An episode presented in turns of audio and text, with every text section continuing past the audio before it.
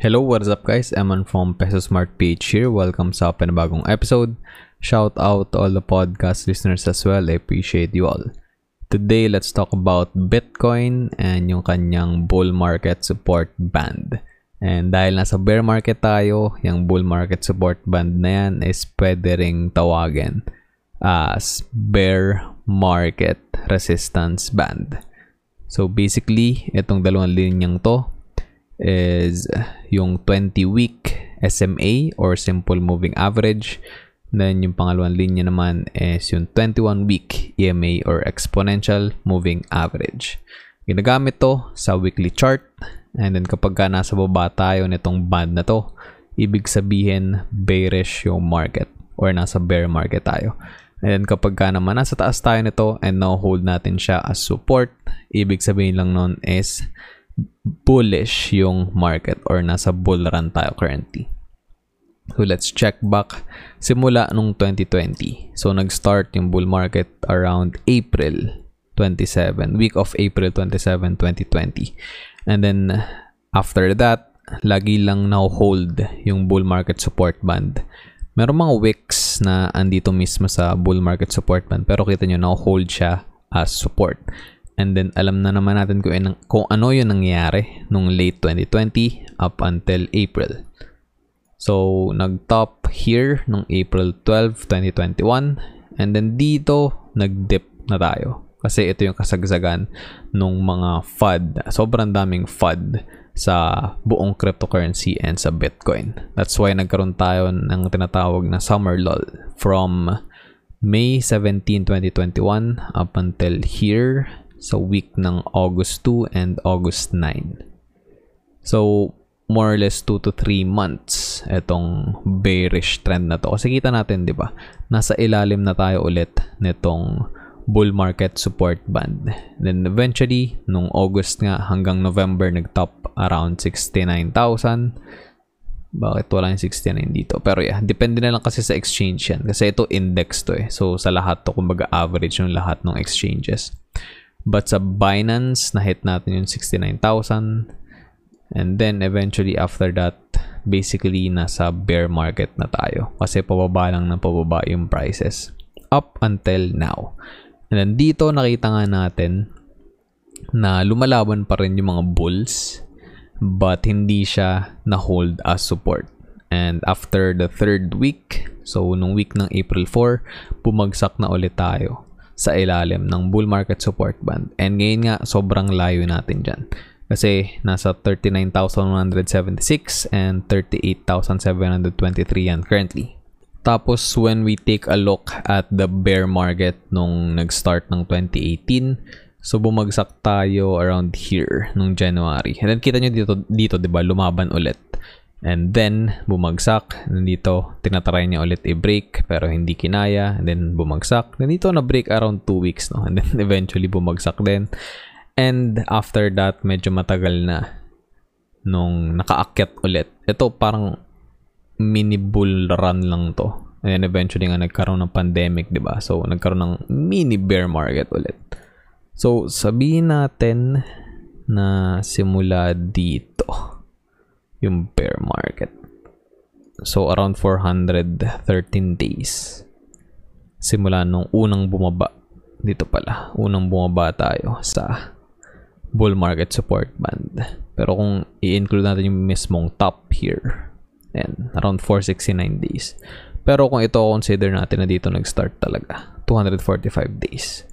So, that those are the things na we have to consider. Hindi naman palaging ganito magpe-play out yung mga bear markets and bull markets, but it's it's smart to like check kung ano ba yung nangyari previously, gaano ba tayo katagal sa bearish trend before. And dito tayo nag-identify ng bottom around November 2018 to December 2018 around 3,100 pa lang yung Bitcoin that time. And then sobrang tagal niya nagte-trade sideways. And then eventually nagkaroon lang ulit ng maganda-gandang momentum nitong April, week ng April 1, 2019. And eventually nag-top dito at around 13,800. And sideways lang ulit siya nag nag-trend And then eventually dito parang nagka-relief rally. But nahit tayo ng pandemic dito and nag-bottom at around 3,880. So marami nagsasabi na it's possible na bottom na daw yung 25k and depende sa exchange na ginagamit nyo. Sa Binance, nag 24,000 something if yung pair is BUSD and BTC. And if Pinoy ka naman, kalimitan talaga. Kalimitan sa ating mga Filipinos, ang ginagamit na exchange is Binance. And then sometimes KuCoin din. Ngayon, clear na naman. Halos lahat no, may parang consensus na na talaga nasa bear market na tayo. Pero may ilan pa rin nagsasabi na this is not a bear market. I think yung mga taong yun, they need to stop smoking that hopium or copium and just call this what it is. It is a bear market. Kasi simula November talaga, nung nag-top, bumababa, bumababa lang yung prices ng mga cryptocurrencies. And sabi nga ni Benjamin Cowen na kapag ganitong bearish yung trend ng market, Bitcoin is kumbaga the safe haven of investors. And altcoins are risky kapag bumababa yung value ng Bitcoin. Kasi for example, bumagsak ng 10% yung Bitcoin. Yung mga altcoins, babagsak yan siguro mga 15%, 20%, or even 30% or more. So, kumbaga nagkakaroon ng 1.5x to 3x na multiplier yung mga altcoins na yun. Same thing din naman pag nag-pump sila, no? Pero syempre, mas risky yung mga altcoins kapag ganitong nasa bear market tayo. And ang main goal naman natin is to survive the bear market. So for example, nandito na tayo sa 30k level, 29k level, kung nagdi-DCA ka lang. And make sure na hindi mo ubusin yung iyong capital. Like for example, bumagsak ng 25k, hindi ka nakabili agad. And then, nung umakyat na sa 26k, binili mo na agad yung 26k na yun. Like sabihin natin yung capital mo na natitira is 100,000 pesos. Binili mo na agad sa 26,000 USD na Bitcoin. Paano in the next few months? Sabihin natin na range bound lang tayo. 30k lang, 29k, then nagpa-pump siguro 31k. And then August, August, biglang bumagsak yung prices ng Bitcoin to like 22k. May pambili ka pa ba? So yun yung mga kailangan yung isipin even though it's possible na na-hit na natin yung bottom and wala naman talaga makapagsabi kung ano yung bottom sa bear market, dapat ready tayo sa worst case scenario.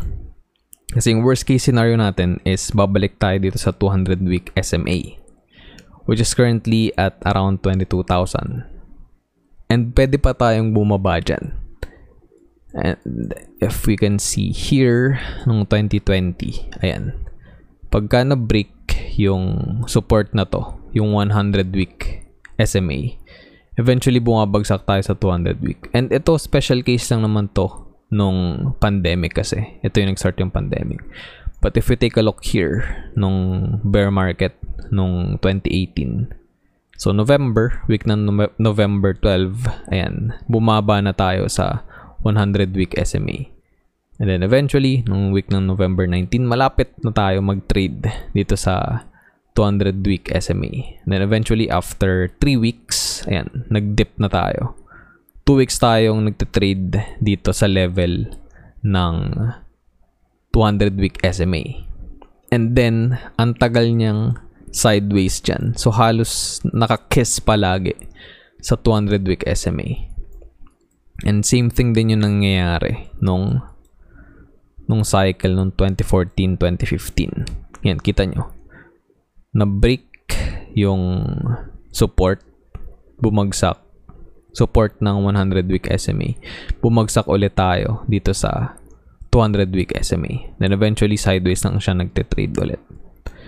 So, yun yung worst case scenario na mangyayari sa atin ngayon. Since na-break na nga to, and then kita naman natin historically na eventually bumabagsak tayo sa 200 week SMA. So, you have to be ready again. And kasi, risk off din yung environment for investors. Kasi tinataasan na yung interest rate ng US, ng Fed. Kasi kailangan nilang kontrolin yung inflation rate. So 8.3% yung natala na inflation rate sa US nung April. So aabangan natin early June i-announce yung inflation rate for May. And nasa quantitative tightening na nga tayo currently.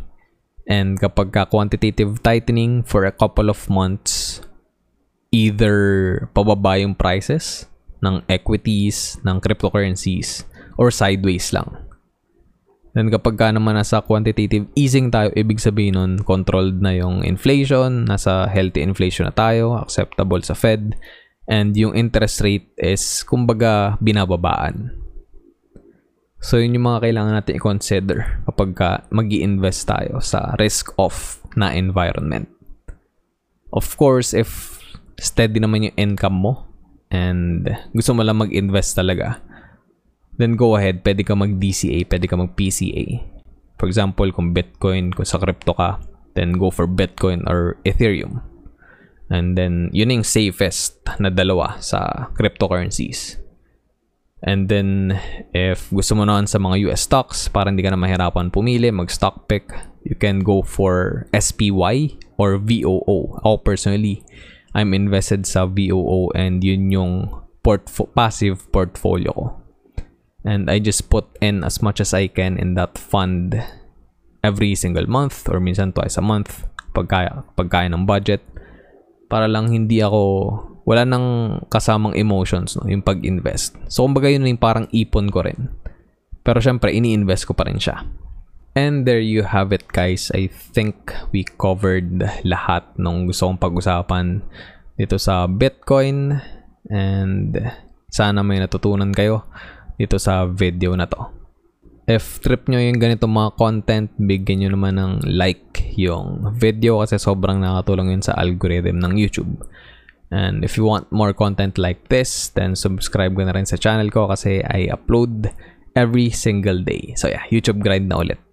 You can also follow me on my social media platforms. I'm on TikTok, Facebook, Instagram, and Twitter at MNPSPH. So yeah guys, thanks again for watching and listening. Stay safe out there and always remember, be peso smart.